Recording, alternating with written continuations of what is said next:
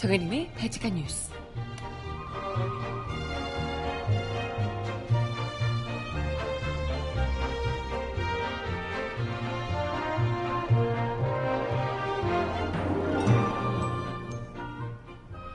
여러분 안녕하세요. 발칙한 뉴스 정혜림입니다.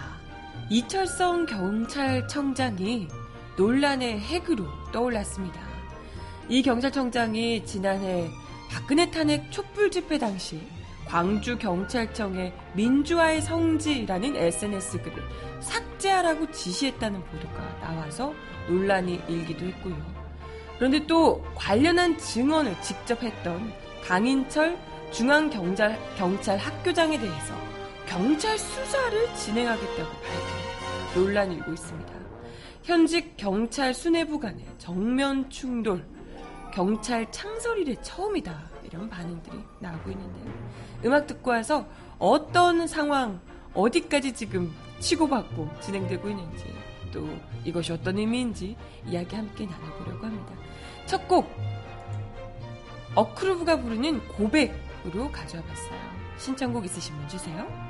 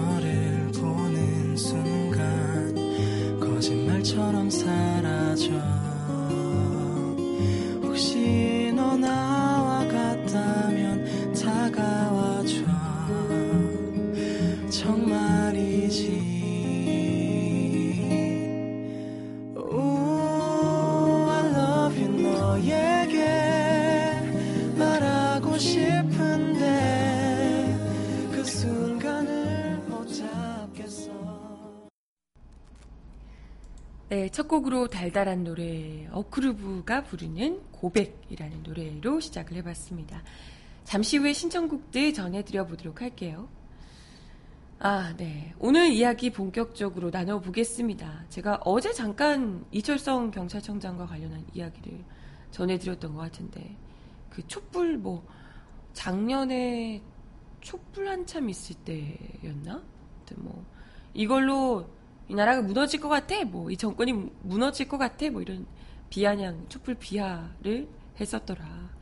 이런 이야기를 어제 발칙한 뉴스 브리핑에서 소개를 드렸던 것 같아요.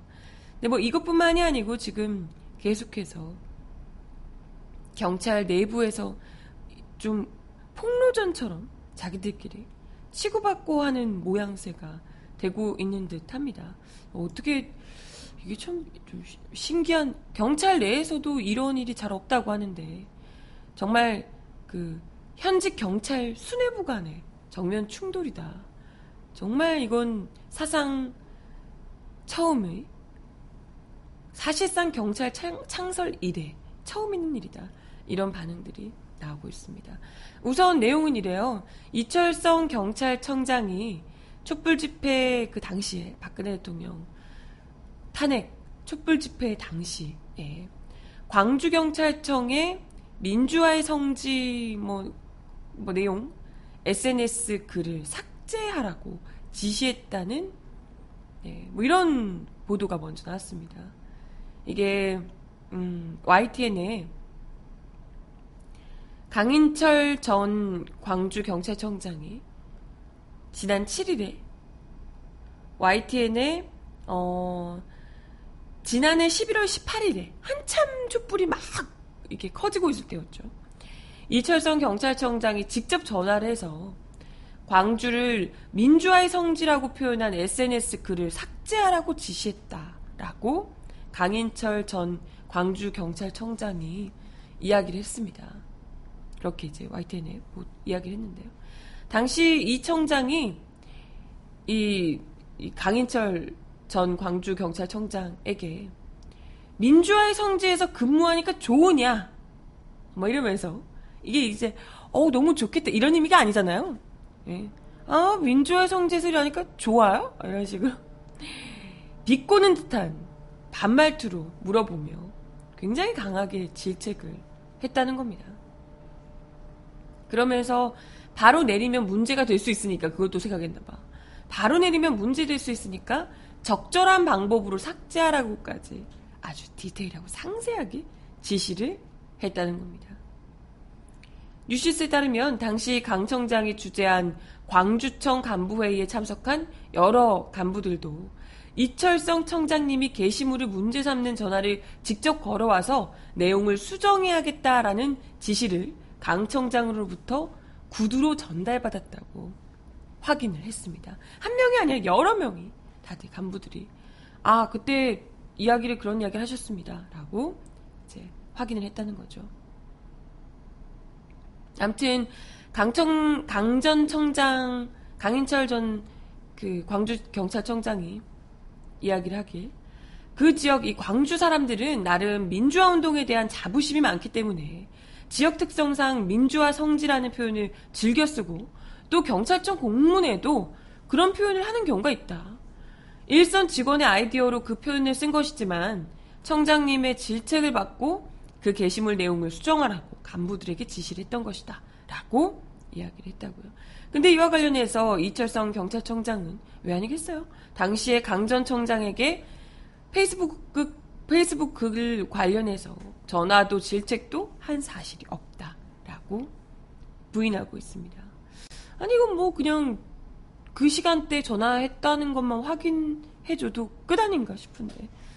아무튼 이와 관련해서 더민주 박완주 수석 대변인은 이철성 경찰청장은 지난 6월 경찰개혁위원회 발족식을 통해서 경찰 공권력은 어떤 경우에도 국민 안전을 보장하며 절제된 가운데 행사돼야 한다라고 이야기를 했다. 시민 안전을 위한 광주지방경찰청 SNS 글에 분노를 표한 경찰청장의 이중적인 태도. 과연 개혁을 위한 진정성이 있는 것인지 물음을 던질 수밖에 없다. 뭐 지금 이철성이 이끄는 경찰이 개혁을 이끌 수 있을 거라고 누구도 생각하지 않아요. 저 사람이 알아서 관두는 게 사실 맞는 상황인데 박근혜 때 어떻게 했는데 똑똑히 기억을 하는데 그 인사 그대로 지금 가겠다. 이건 뭐 너무 너무 엇박자죠. 너무 심하게 엇박자죠. 아무튼 뭐 곳곳에서 이철성 경찰청장에 사퇴하라 이렇게 압박을 하는 목소리가 높아지고 있습니다. 아니 뭐 이 사람이 그 촛불 발언도 그렇고 민주화의 성지에서 일하니까 좋으냐 뭐 이런 류의 비아냥거리는 발언 아니 이게 꾸며내면요 말이 그런 일이 없었는데 꾸며냈다면 이렇게 디테일하게 안 나옵니다. 그게 직접 전화를 해서 뭐 이런 멘트까지도 정확하게 굉장히 디테일하게 그리고 어떻게 지시를 했다는 것까지 디테일하게 나올 정도면 이게 뭐 아니라고 보기는 어렵잖아요. 그죠? 근데 이와 관련해서 구체적으로 조사에 들어가야겠지만 지금 또 오히려 어처구니 없게도 이런 발언을 증언을 했던 강인철 전 광주지방경찰청장 현재는 중앙경찰학교장으로 재직 중에 계신 강인철 전 청장에 대해서 경찰 수사가 또 진행이 됐다고 합니다. 참 일종의 아니 이철성 청장이 지금 있는데 이철성 청장을 굉장히 위태롭게 하는 증언을 굉장히 강한 핵펀치를 날린 거잖아요. 아마도 음 이철성이 어 제 잘라 이런 지시가 나오지 않았을까. 생각이 듭니다. 아무튼 어제 경찰청에 따르면 전날 본청 차원에서 강인철 학교장에 대한 수사를 특수수사과에 의뢰했다라고 이야기를 했습니다. 어떤 내용이냐면요. 지난달 마무리했던 감찰 결과와 관련해서 직권남용 혐의를 조사한다고 합니다. 강인철 학교장에 갑자기 왜 이걸 이제 와서 그것도 너무나도 절묘한 시점에 이철성에게 한 대 딱 친 상황에서 갑자기 이게 아니 물론 문제가 있다면 이분 역시도 뭐 이렇게 조사를 받고 처벌을 받을 수 있겠지만 갑자기 왜 하필 이런 시점에 직권남용 혐의 운운하면서 갑자기 수사과 특수수사과의 경찰에 의뢰를 했을까 궁금하죠. 아무튼 뭐 혐의는 그렇대요. 강 학교장이 중앙학교 예산 일부인 70만 원을 부하 직원에게 선물해, 선물을 하는데 사용을 했고 학교 관사에 개당 2, 30만 원짜리 이불 10여 개를 구입했다. 이런 이유로 감찰을 받았습니다. 뭐 이게 무슨 뭐 어째 구체적으로 어떤 게 얼만큼 문제인지는 잘 모르겠습니다. 어, 이게, 이게 뭐 확실한 내용인지도 잘 모르겠고요. 일단은 뭐 그걸로 감찰을 받았다고 하는데 이와 관련해서 경찰에서 직권남용 혐의를 하필 이 타이밍에 조사를 한다는 거예요. 네. 뭐 글쎄 절대 관련이 없다라고 하기에는 정말 오비이락 까마귀 날자 배 떨어진 상황이라서 글쎄 뭐 좀 의심하지 않을 수가 없네요. 그죠? 아무튼 뭐 지금 뭐 이분뿐만이 아니고 시민단체에서도 정의연대가 서울중앙지검에 이철성 경찰청장을 상대로 고발장을 접수한다고 합니다. 접수했다고 합니다. 아무래도 음, 뭐 사실 지금 뭐 강인철 전 처장도 글쎄 뭐 감찰이 감찰하고 뭐 그랬다고 하는데 실질적으로 정말 중요한 그것도 SNS 글 삭제라는 등의 이런 이야기까지 하면서 촛불 바람으로부터 어떻게든 박근혜 정권을 든든하게 지키려고 애썼던 이 청장의 그 뭐랄까요 박근혜 정권에 대한 충성심 이런 것들이 다시 한 번 더 확인하는 계기가 될 수 있을 듯 하고요. 네. 뭐, 글쎄, 관련해서 또 이 청장이 자기 혼자서 뭐 그랬다기보다는 그것, 그분 위에도 또 누군가가 있다. 청와대 고위, 이 정부 고위 관계자가 이 게시글을 보고 이철성 청장을 질타를 했더라. 그래서 그게 여기까지 내려와서 그 난리가 난 거다. 뭐 이런 류의 이야기도 있고 합니다. 뭐 어찌됐건, 어, 그동안 계속해서 경찰이, 음, 온갖 이 수사를 하는 동안도 계속해서 자기들이 셀프 덮기를 참 많이 해서 이번에 이게 뭐 수사가 진행된다고 해도 제대로 수사가 어, 속 시원하게 내용들이 나오게 될지도 잘 모르겠네요. 아무튼 뭐 검찰에서 이철성 청장의 그 수사를 과연 받아서 아니 사실 그렇잖아요. 검찰 검찰 역시도 지금 뭐 경찰이랑 글쎄 뭐 내부적으로 어 아닌가? 오히려 더 잘할 수 있으려나? 검찰이 수사하는 부분 잘할 수 있으려나? 모르겠네요. 네, 뭐 아무튼 경찰 최고위층 간의 논란이 불거지고 있는 상황에서 경찰 내부적으로는 굉장히 당혹스러워하는 반응, 당, 당혹스러워하는 분위기라고 하고요. 뭐 누가 봐도 노골적이고 의도적인 강일, 강인철 치안감을 수사 대상으로 삼고 있는 이런 형국은 더욱더 이제 의심할 수밖에 없는 상황인 듯 합니다. 아, 진짜, 이럴, 이런 상황이면, 사실 이 정도로 논란이 되고, 아니, 사실 그 이전이라도, 아, 좀 위험한 꼴 보기 싫으면, 알아서 좀 나가 주시는 게 맞지 않나 싶은데. 그죠? 근데 뭐 그 와중에도 또, 강인철 전 처장을 오히려 또 이제 갑질했다고 갑자기 이때까지 가만히 있다가 아, 이때까지 가만히 있다라는 건 뭐 사실 뭐 중요한 얘기는 아닙니다만은 하필 이것도 오비락처럼 딱 떨어져서 강인철이 갑질했더라 라는 이야기가 지금 내부에서 올라와가지고요. 어쩜 이렇게 다 하나같이 하나같이 그냥 이 타이밍에 동시로 진행될까 궁금하시죠? 네. 아무튼 뭐 외부에서 경찰 수뇌부들의 이런 모습을 보면 어떤 생각이 들겠냐 뭐 이러면서 현직 경찰관들도 굉장히 부끄러워하는 분위기라고 하는데요. 진짜 이런 식으로 하면 지금 가뜩이나 수사권 조정을 한 해 만에 인권 경찰이 되면 뭐 수사권 조정을 해준 해 만에 어찌됐건 검찰이랑 좀 이렇게 투닥투닥 좀 기싸움을 벌이고 있는 상황이잖아요. 네. 이런 상황에서 어떻게 경찰에게 수사권을 제대로 넘겨주게 될까?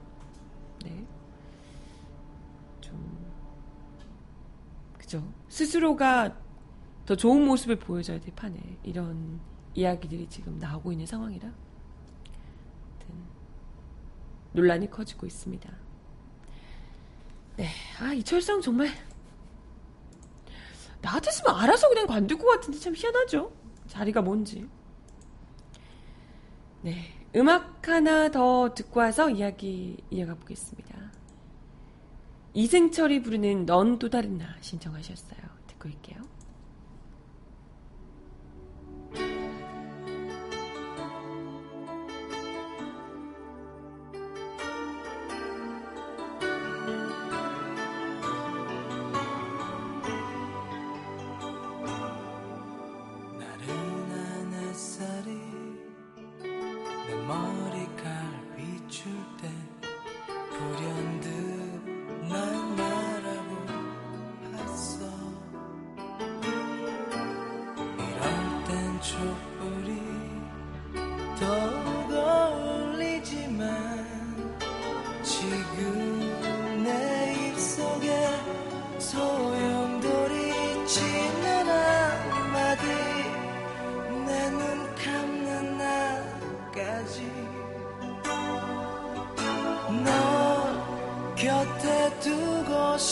than the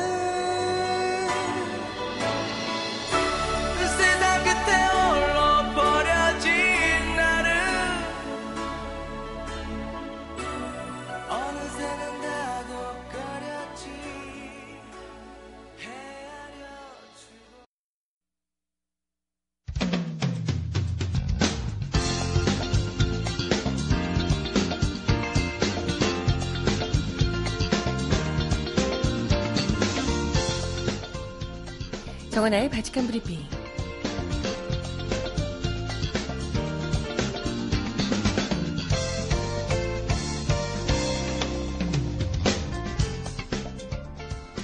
첫 번째 소식입니다. 문재인 대통령이 어제 가습기 살균제 피해자들을 만나 위로하고 그간 피해에 제대로 대처하지 못한 점에 대해 정부를 대표해 사과했습니다.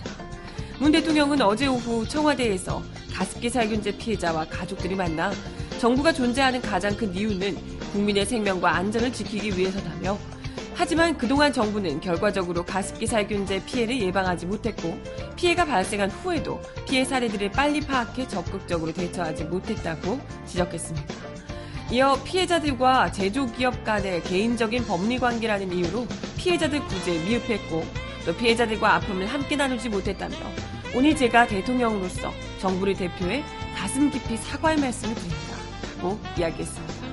지난 2011년 가습기 살균제 피해가 본격적으로 세상에 알려진 뒤 대통령이 피해자들에게 공식 사과한 것은 이번이 처음인데요. 문 대통령은 대선 당시 공약집을 통해 가습기 살균제 사고를 유해물질의 유출 가능성 있는 제품이 위해성 평가 없이 관리되는 등 인재라고 규정하고 가습기 살균제 피해에 대한 국가 책임 인정과 사과를 약속한 바 있습니다. 문 대통령은 우리 아이, 우리 가족의 건강에 도움이 될 것이라고 믿고 가습기 살균제를 사용했는데 그것이 거꾸로 아이와 가족의 건강을 해치고 또 목숨을 앗아갔다는 것을 알게 됐을 때 부모님들이 느꼈을 고통과 자책감, 억울함이 얼마나 컸을지 충분히 공감할 수 있다. 시간을 되돌리고 싶다고 절규하시는 그런 부모님의 모습을 봤다. 가, 정말 가슴 아프게 와닿았다. 호소해 있습니다. 이어 어떤 위로도 도움도 받지 못한 채 막막하고 힘든 시간을 보내야만 했던 부모님들, 건강을 잃고 힘겨운 삶을 살고 계신 피해자분들, 함께 고통을 겪고 계신 가족분들께 깊은 위로의 말씀을 전한다고 덧붙였습니다.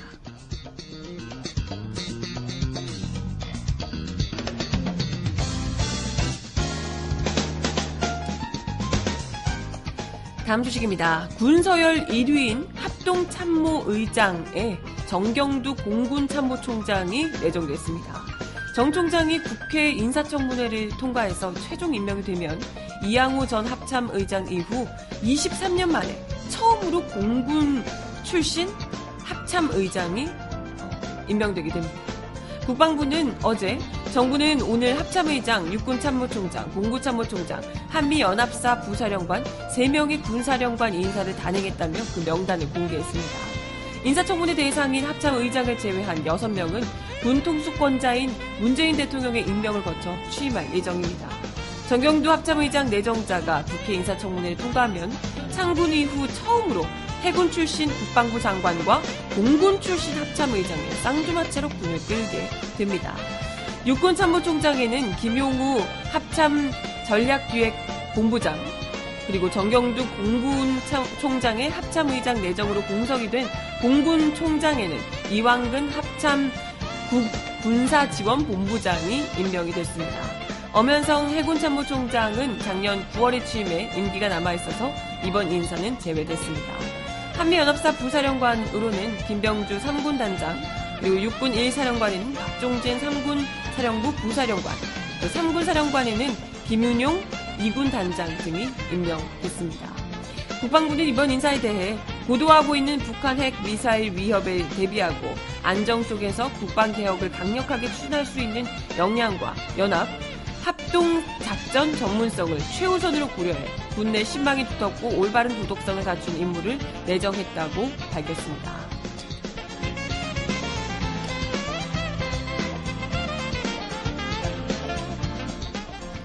마지막 소식입니다. 구체적인 검찰 개혁 방안을 마련할 법무검찰개혁위원회 수장을 한민, 한인섭 서울대 법학전문대학원 교수가 맡기로 했습니다. 한인섭 교수는 이명박근혜 정권 10년간 일관되게 정권의 퇴행을 신랄하게 비판해왔던 대표적인 강골 지식인으로 꼽힌다고요. 법무부는 오늘 오후 정부 과천청사에서 법무검찰개혁위원회를 발족하고 민간위원 17명에게 위촉장을 수여한다며 위원장은 한인섭 교수가 맡기로 했다고 밝혔습니다. 민간인을 중심으로 구성되는 개혁위는 구체적 법무 개혁, 검찰 개혁 법안 방안을 마련해 법무부 장관에게 권고하는 활동을 할 예정이라고 하는데요.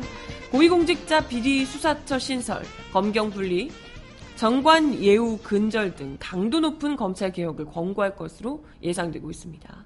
위원장직을 맡게 된 한 위원장은 참여정부 시절에 사법검찰개혁 의제를 다룬 사법개혁위원회에 참여한 바 있으며 박상기 법무부 장관과도 당시 사개위 활동을 함께 했던 바 있습니다. 조국 청와대 민정수석과는 서울대에서 함께 재직하며 절친한 사이라고요.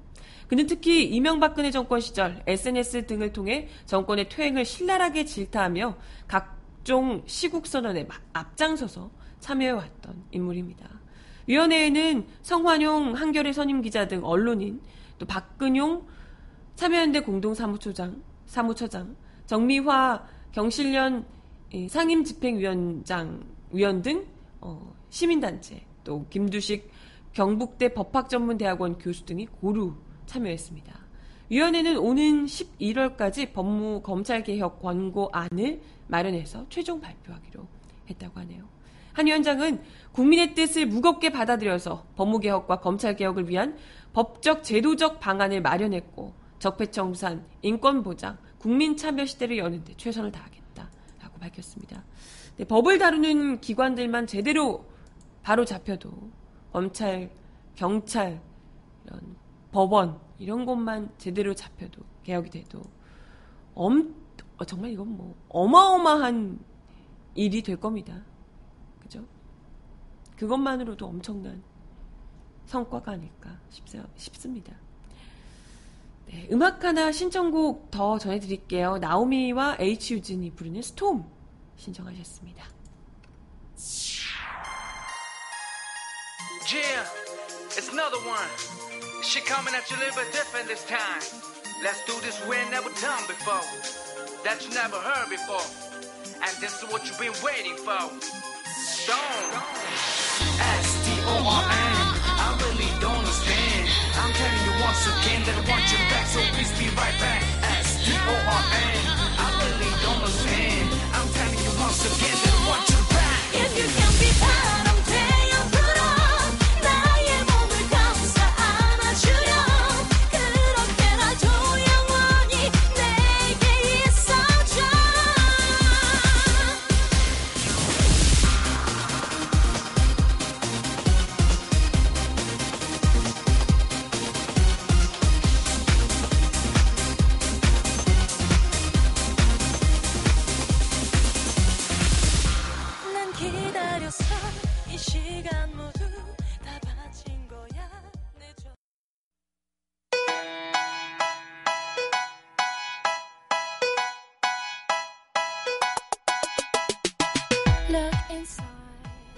이 사람 왜 이럴까요?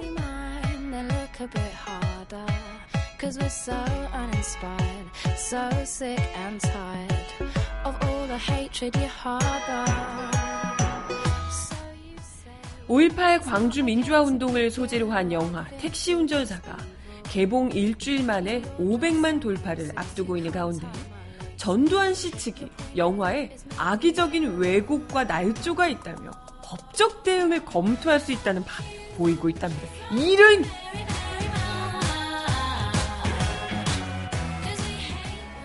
전 씨를 17년간 보좌한 최측근인 민정기 전 청와대 비서관은 어제 지난 7일 SBS 주영진의 뉴스브리핑과의 전화 인터뷰에서 영화에서 계엄군이 광주 시민을 겨냥해 사격하는 장면이 나오는데 완전히 날조된 사실이라며 이같이 말했습니다. 어처구니가 없네요. 그게 사실이 아니라고 누가 어느 누가 대한민국 국민 중 누가 그걸 사실이 아니라고 생각합니까? 도대체 누가? 그때 당시에 살아있던 광주 시민들을 다 죽었다고 생각하나 봐요. 어? 그 사람들이 이 세상에 없다고 생각하는 건가? 이래서 거짓말하나? 그러면서도 다만 아직 영화를 보지 못해서 미리 서둘러서 법적 대응 이런 얘기를 언급할 시기는 아닌 것 같다. 라고 한 차례 발을 뺐습니다. 그는 검찰 수사와 법원 재판에서도 집단 발포나 발표 명령, 발포 명령이라는 것은 없었다는 것이 밝혀졌다며 뭐래?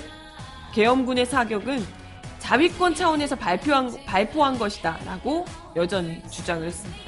또 5.18 당시 벌어졌던 상황 그 자체는 폭동인 거 분명하지 않느냐. 5.18 단체나 이런 곳에서는 그걸 민주화 운동이라고 보지만 민주화 운동이라고 보지 않는 사람의 입장도 있는 것이다 라고 강변했습니다. 와, 이런 궤변이 우리나라는 5.18 민주화 운동이라고 국가에서 지정을 한 겁니다. 이걸 부정한다는 것 자체가 이들이 얼마나 쓰레기 같은 네, 쓰레기 같은 독재 정권에 녹을 먹고 있었던 그 당사자 녹을 먹는 게 아니라 그 당사자들 있죠. 그 수많은 사람들을 죄 없는 사람들을 죽였던 학살했던 홀로코스트를 자행했던 그 당사자들이라는 거. 이런 사람 이런 사람이라고 알죠. 이런 것들을 이렇게 뻔뻔하게 고개 들고 나와서 전직 뭐 비서관 어쩌고 하면서 활기를 치고 다니고 언론사 인터뷰하도록 내버려 두고 이런 것 자체가 이 나라의 정의가 아직 바로잡히지 않았다는 증거가 아닐까 싶습니다. 아니 사형까지 판결을 받았던 사람이 29만 원 밖에 없네 어쩌네 하면서 저 지금도 저렇게 떵떵거리며 평생을 평생을 정말 국민들 앞에 고개 한 번 들지 못하고 죄인으로 살아도 모자랄 판이에요. 그뿐만이 아니라 그 밑에 함께 있었던 거의 함께 있었던 공범이나 다름없는 이들까지도 이렇게 뻔뻔하게 낯짝을 들고 다니며 헛소리를 장렬하고 있으니 우리가 분노하겠어요? 안 하겠어요? 응? 우리가 내버려 둬야겠어? 안 내버려 두겠어? 지금이라도 이 사람은 다시 전두환 씨 같은 사람은 그리고 그때 당시에 직접 수많은 사람들을 학살하도록 했던 군수뇌부는 지금이라도 지금 뭐 아흔이고 백살이 넘어 넘더라도 그 나치 전범들 끝까지 잡아서 가두는 것처럼 끝까지 그 죄값을 치르도록 해야 되는 것 아닌가 싶어요. 지금 뭐 이 내용 자체가 이렇게 주장하는 내용 자체가 전두환 회고록 내용과도 일맥상통한다고 하는데요. 하지만 이 사람의 주장과 달리 법원에서 이미 5.18 단체가 전두환을 상대로 제기했던 그 전두환 회고록 출판 및 배포 금지 가처분 신청에 대해서 인용 결정을 내린 바 있습니다. 이들의 주장이 전혀 말이 안 되는 이야기다라고 지적을 하며 아예 출판 및 배포하지 못하도록 지시를 한 바 있습니다. 아무튼 이 같은 전두환 측의 주장에 대해서 서주 정의당 서울시당 사무처장이 SNS를 통해서 반성 없는 학살자 전두환을 지금이라도 다시 감옥에 가뒀으면 좋겠다. 저도요, 저도요. 그랬으면 좋겠습니다. 전두환 체포조 또 뜨나요? 했으면 좋겠습니다. 정부는 연희동 집을 압류 조치하고 압류 조치하고 전두환의 수추, 수천억대 추징금을 단 한 푼도 남김없이 전액 추징해야 한다라고 촉구했습니다.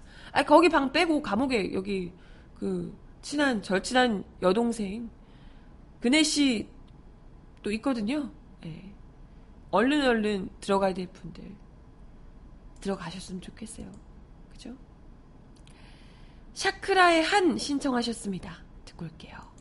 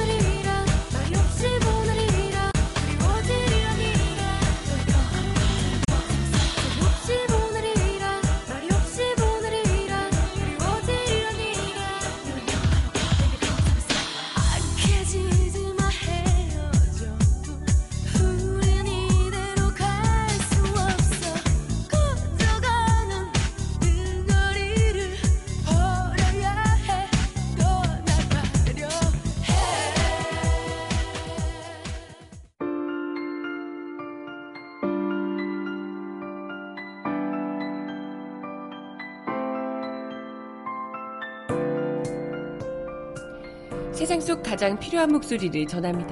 여기 곧 우리가 있어요.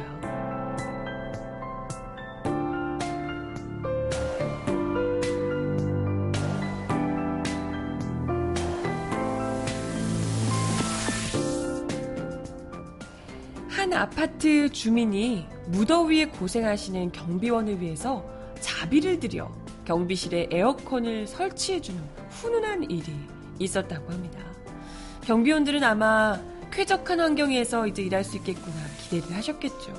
그런데 에어컨은 있는데 관리사무소와 다른 입주민들이 에어컨 가동을 막아버려서 있는 에어컨조차 쓰지 못하게 되는 황당한 일이 발생했다고 합니다.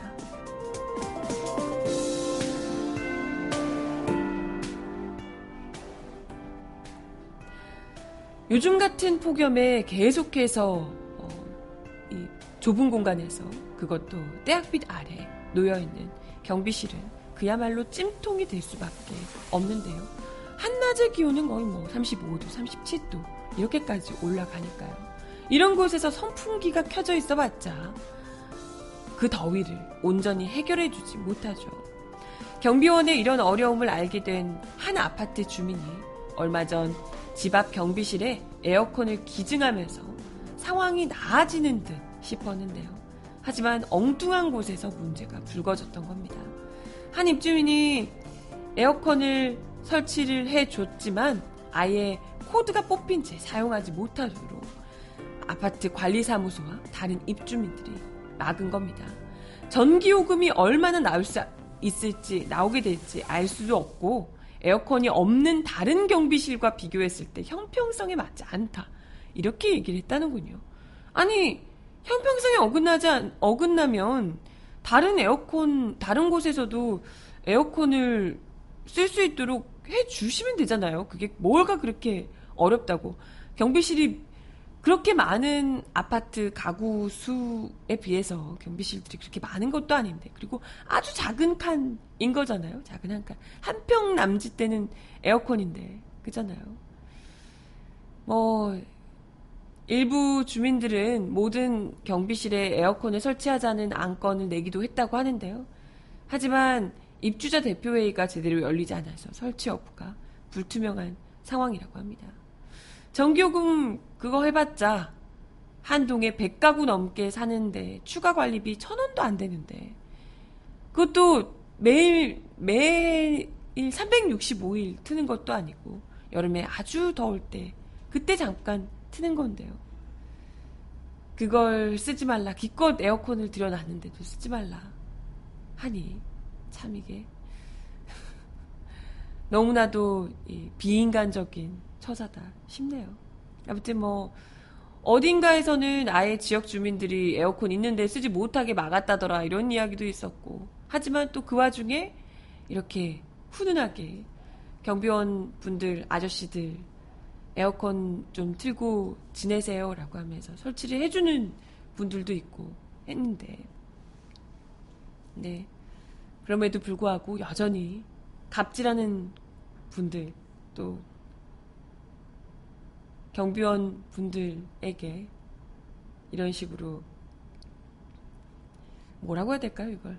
어, 사람 같지 않게 어제 말만 저번에 이야기 들었던 것처럼 개돼지 취급하며 네. 더워도 더워서 쓰러지든 말든 자기 일쯤이나 봐주는 사람처럼 공감병처럼 네 그렇게 생각하는 사람들이 아직도 많은 듯합니다. 아이고 진짜 좀 잔인하네요. 예. 저번에도 어디 보니까 에어컨이 있는데 그걸 못 쓰도록 비닐로 다 감아놓은 거예요. 쓰지를 못하게.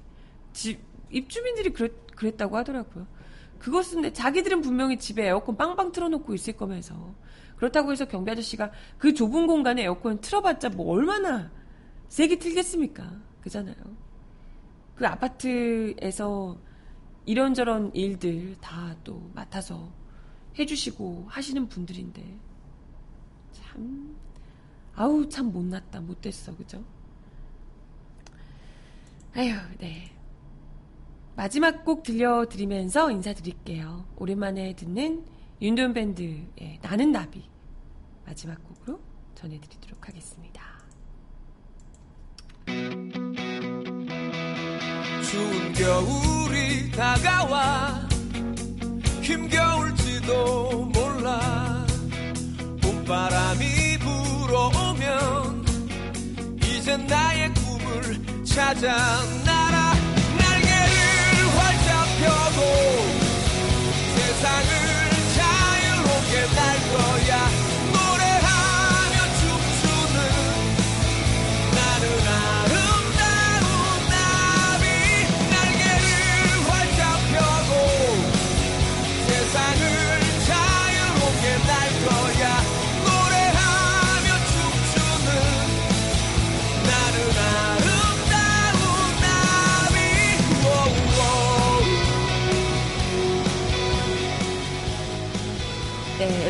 오늘도 발칙한 뉴스 함께 해주셔서 감사합니다. 그래도 어제보다 조금 덜 덥죠? 너무 더워서 이것 정도는 아무것도 아닌 거예요. 아무튼 우리 아마도 쉽게 시원해지진 않을 것 같고 아, 가을까지 오려면 조금 더 기다려야 될 것 같아요. 입추는 지났지만 우리 힘냅시다. 바칙한 뉴스는 내일 10시에 다시 오겠습니다. 오늘도 좋은 하루 보내세요. 안녕.